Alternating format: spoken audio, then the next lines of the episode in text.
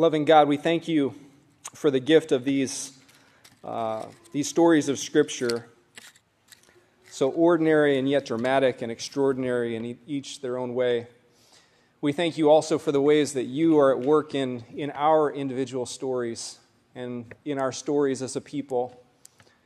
We pray that you would continue to help us to, to wrestle with these stories, to understand them anew in the light of your grace. And may the words of my mouth and the meditations of all of our hearts be pleasing in your sight, O Lord, our rock and our Redeemer. Amen. Today's story from the book of Genesis is a very long one. Chapter 37, which Mike just read for us in full, it's only the beginning of this story of Joseph, son of Jacob, who takes center stage for the rest of the book, a full 14 chapters. And his life is quite a soap opera. It's a story of favoritism, sibling rivalry, abuse, attempted murder, immigration, famine, slavery it's high drama. No wonder there's been so many adaptations for stage and screen. You might remember The Coat of Many Colors, Joseph in the amazing Technicolor Dreamcoat. Never mind that early manuscripts don't mention anything about a colorful robe. It appears instead that Joseph's shirt was, was special simply because it had sleeves. His family was poor, so the other kids only had tank tops. But let's not get stuck on those, those kinds of cinematic details today. There isn't time this morning to go through the full saga of, of Joseph's life, so for the most part, I'm just going to try and hit the highlights and cut to the chase, since we have a wedding to get to. Overall, I, I think we can agree that this guy, Joseph, he went through some pretty terrible stuff from the age of from a young age. And getting his special shirt taken away, that was probably the least of it. So, the question underlying this, this entire section of the Bible is that if Joseph was so special, then why did God let it all happen to him? How come God didn't intervene when Joseph was being sold down the river? Where was God when all this was going down? And what was the point of it all? The moral of the story, I think, can be a little hard to sort out since God is unusually quiet, particularly through this first chapter. There's only one mention of what God may be doing, and that's near the end of the story, the part we didn't read today, where Joseph forgives his brothers for everything that they did to him. Not before Joseph messes with them a little bit, of course. He's not innocent in this whole thing. But years down the road, after it's turned into a rags to riches story, and Joseph is like royalty in Egypt, and his dreams have come true, and his brothers are now bowing down to him. Joseph says to them, You know, everything you did to me, you meant it for evil, but God intended it for good.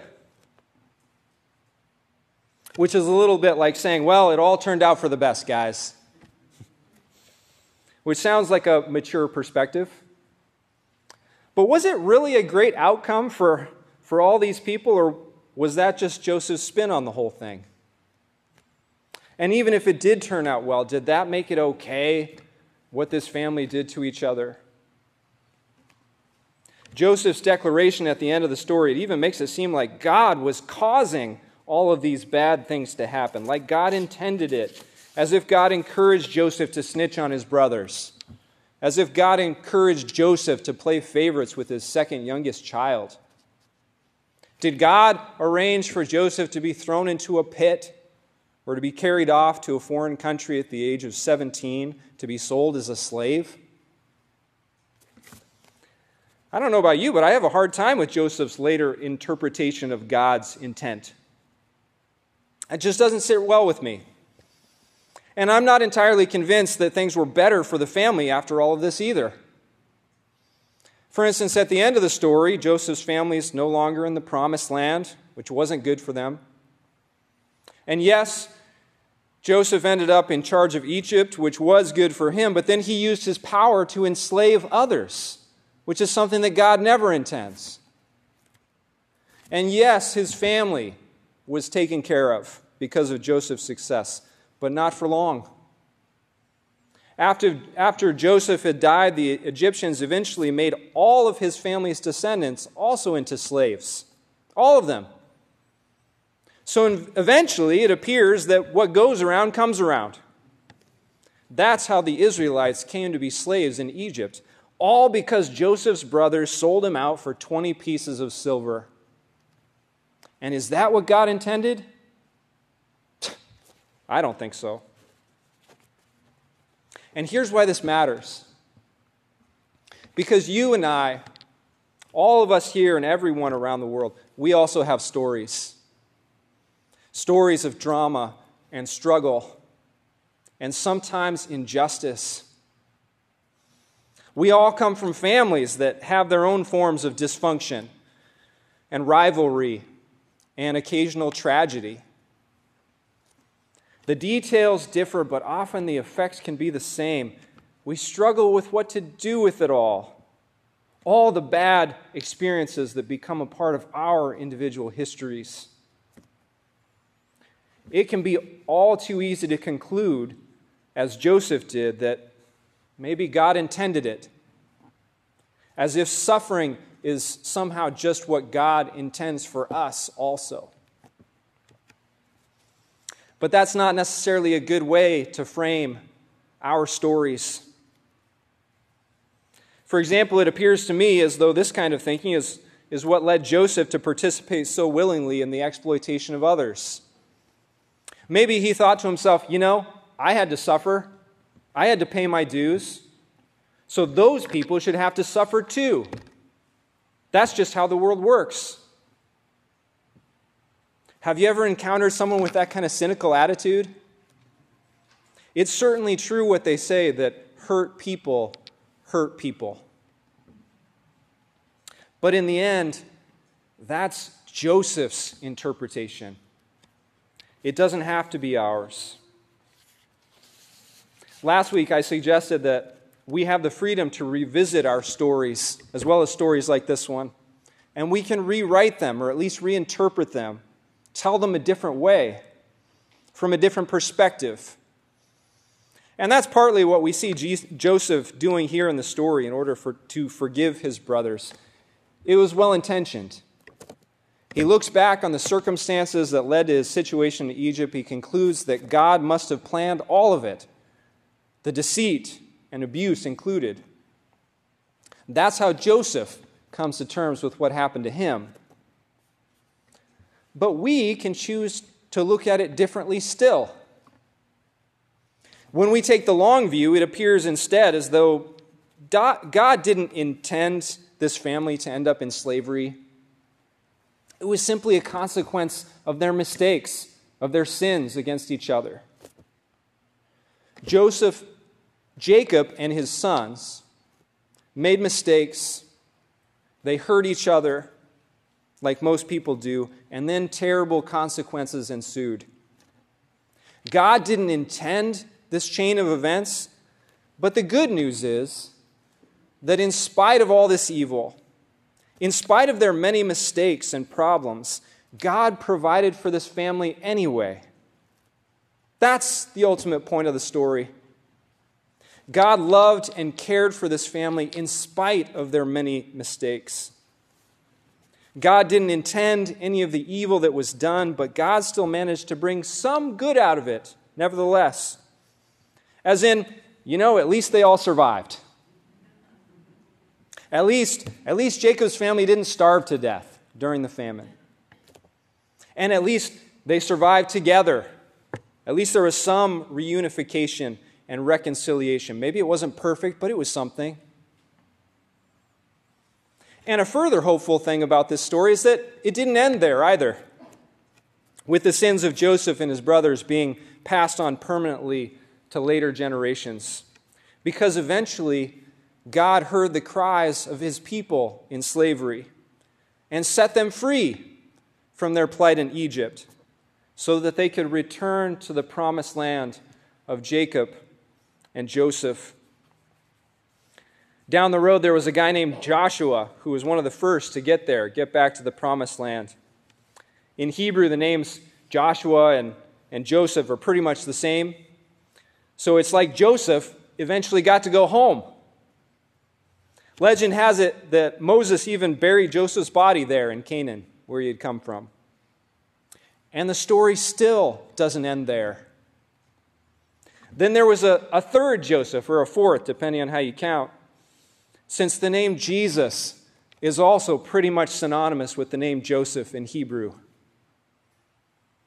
In many ways, Jesus also then followed in this first Joseph's footsteps. He too was a kind of favorite of his father.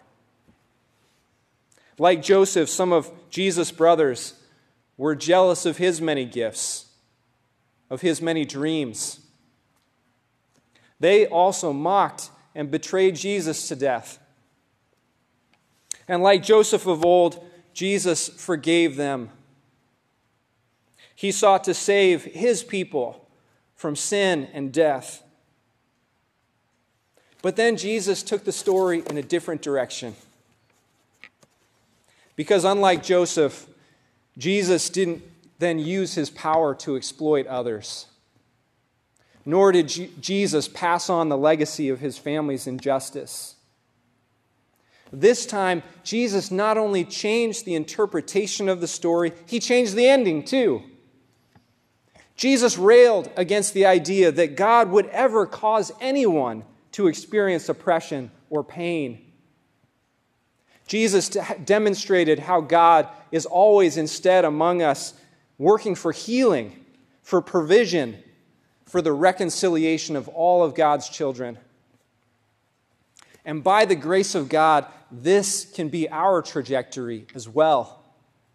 As we learn to reconsider and rewrite our own stories, our stories too can have a different ending when we choose the way of Christ. We who have been baptized into the life, death, and resurrection of Jesus, no matter our history, no matter what has happened to us in the past, our future can and has been changed. We know how our story ends, and it has a way better conclusion than even the story of Joseph. Our destiny also lies in the promised land. But ours isn't a plot in the Middle East. Our home isn't just over Jordan. Because of Christ Jesus, we are headed toward abundant life in the very kingdom of God. The kingdom of justice and peace and joy in the Holy Spirit, where no further harm is done on all of God's beautiful blue green earth. And simply focusing on this dream, on this promised ending, well, it, it can change our understanding of the past too. We don't have to pretend, as Joseph did, that what came before was all good. Some early parts of our stories may have been terrible. Perhaps God wasn't a part of it at all. But as St. Paul once wrote, we can now count all of that as loss compared to the surpassing worth of knowing Christ Jesus our Lord. The suffering that may have come before isn't the main part of our stories anymore. For it is no longer we who live, but Christ who lives within us. Because of Jesus, we can even remind one another that we no longer walk through the valley of the shadow of death, but we walk in the path of the Lord. We follow the Prince of Peace, the righteous and gracious one who has called and claimed us as co heirs of salvation. Therefore, we too can forgive our brothers and our sisters. Not because what they did was necessary or fated or easily forgotten, but because God in Christ has forgiven us and God has welcomed us into the everlasting arms of love. This is our end. This is our destiny. This is God's dream for us a promise that will be fulfilled. And this ending overshadows everything that has gone before. Today, we have the additional gift and honor of celebrating the wedding of two wonderful disciples of Jesus who already share in this glorious ending that we have been promised in Christ Jesus. And now they are choosing to walk together into a glorious future, a joyful future, far better than even that of Joseph's dreams. By entering into a covenant of love with one another, they are at the same time rewriting their former stories and creating something entirely new. An ending that will outshine everything that has come before. Pain will still be a part of it, forgiveness will still be necessary. The past will not be erased, but the joy that they share in union with one another will be for all a foretaste of the good life that is to come, the ending that God has promised for all of God's people. Truly, friends, God is at work in all of our stories, no matter how much drama there may have been in the past. God is working to bring all of us to glorious ends for the consummation of all creation where all will be made whole again and suffering shall be no more, when peace shall reign over all the earth, when all God's children will live long and full lives, victorious over the powers of sin and death, one in the Spirit, filled with God's goodness, rejoicing in God's love. Amen. Amen. Amen.